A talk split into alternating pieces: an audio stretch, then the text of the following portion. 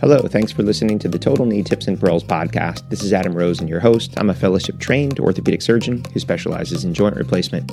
In these episodes, I'm going to share with you a lot of my tips and tricks and review classic articles and current implant designs. Thanks for tuning in, and on with the show.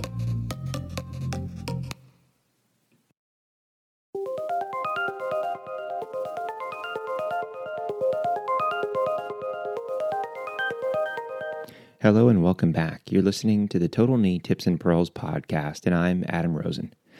Today I want to talk to you about a little topic that's uh, sort of off the beaten path, and some of you may have been lucky enough to experience this, but for some of you, this may be something you never thought of before. Um, so when I go back, my, my grandparents owned a wire and cable company when I was growing up, and at age sixteen, I was allowed to work in the factory. And I believe that the goal at that point, you know, was for me to work through packaging and shipping, soldering, extruding.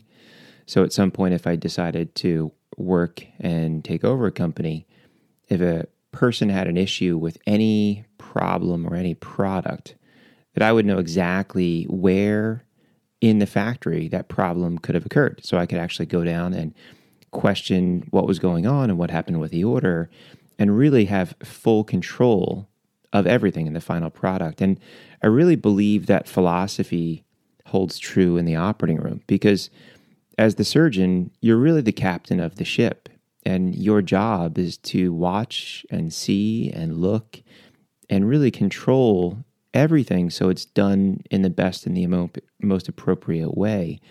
However, if you don't really know how each of those individual jobs is done, it's really hard to be a good leader. So when I was an upper year resident, one of the things that I used to do, and at the time, most of the younger residents didn't actually appreciate it, but later on, I would hear that they really enjoyed and learned a lot from that experience, and it got them out of trouble down the road, was before I would let someone do a, a D H S or an I M H S or a tibial nail, is the first thing I would actually have them do is scrub the case. So they would be at the back table, and the tech would be back there more to help me as the first assist. And it would be the responsibility of the younger resident to know where in the tray all the instruments were and how everything went together. But more importantly, they also had to think two to three steps ahead. As the surgeon, you're kind of doing things and you might be thinking one step ahead as what do I need next? But any good tech will show you very quickly that they're already two, three, four steps ahead of you. They have every instrument up and ready. And by t- teaching your brain those little tips and tricks, it really makes you a better surgeon up front, because you're thinking way ahead and knowing what's going on. But more importantly, it allows you to help out, and it allows you to understand how hard their job is and appreciate the difficulties of that job. I've never been a yeller or a screamer. I'm sure that you've all experienced that. So if you're having trouble and the tech is new and they don't really know the system or they're not in the ortho room, you know, screaming and yelling at them doesn't make them move any faster.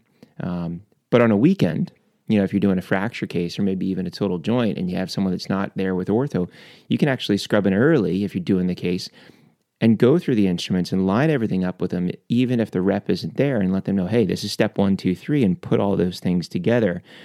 And it's going to make you a better surgeon at the end of the day. And it's also important to do the other things. I think most people have been the second assist or the leg holder, say for a hip or knee, so you understand what that job's like. It's physically demanding, especially in big muscular people.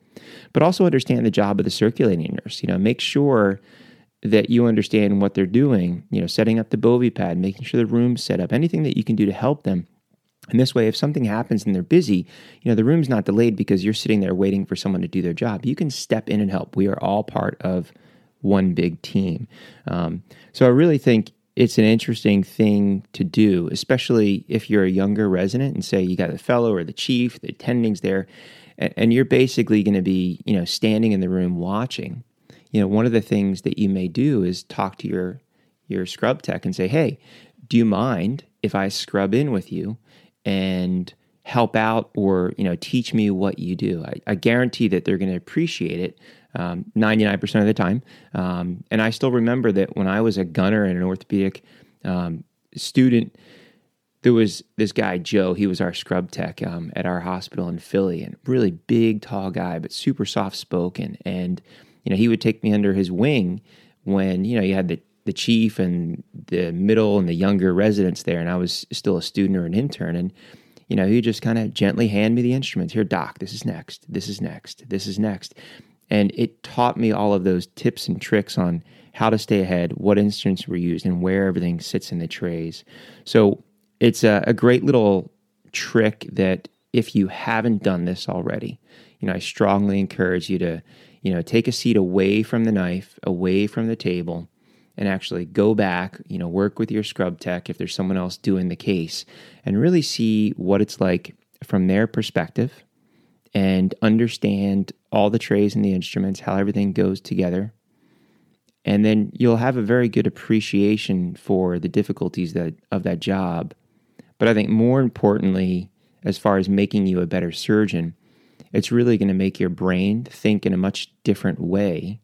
And what you may find is that you're more efficient the next time you get up to the table and do a case, because you're going to be thinking two, three, four steps ahead, not just one step ahead.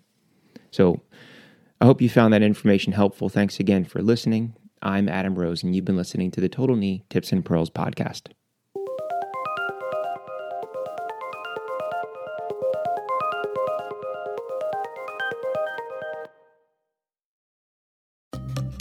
You've been listening to the Total Knee Tips and Pearls podcast. Make sure that you're subscribed so you'll be notified of future episodes. And please take the time to leave a review. It helps other people like you find the show. Until next time, stay safe.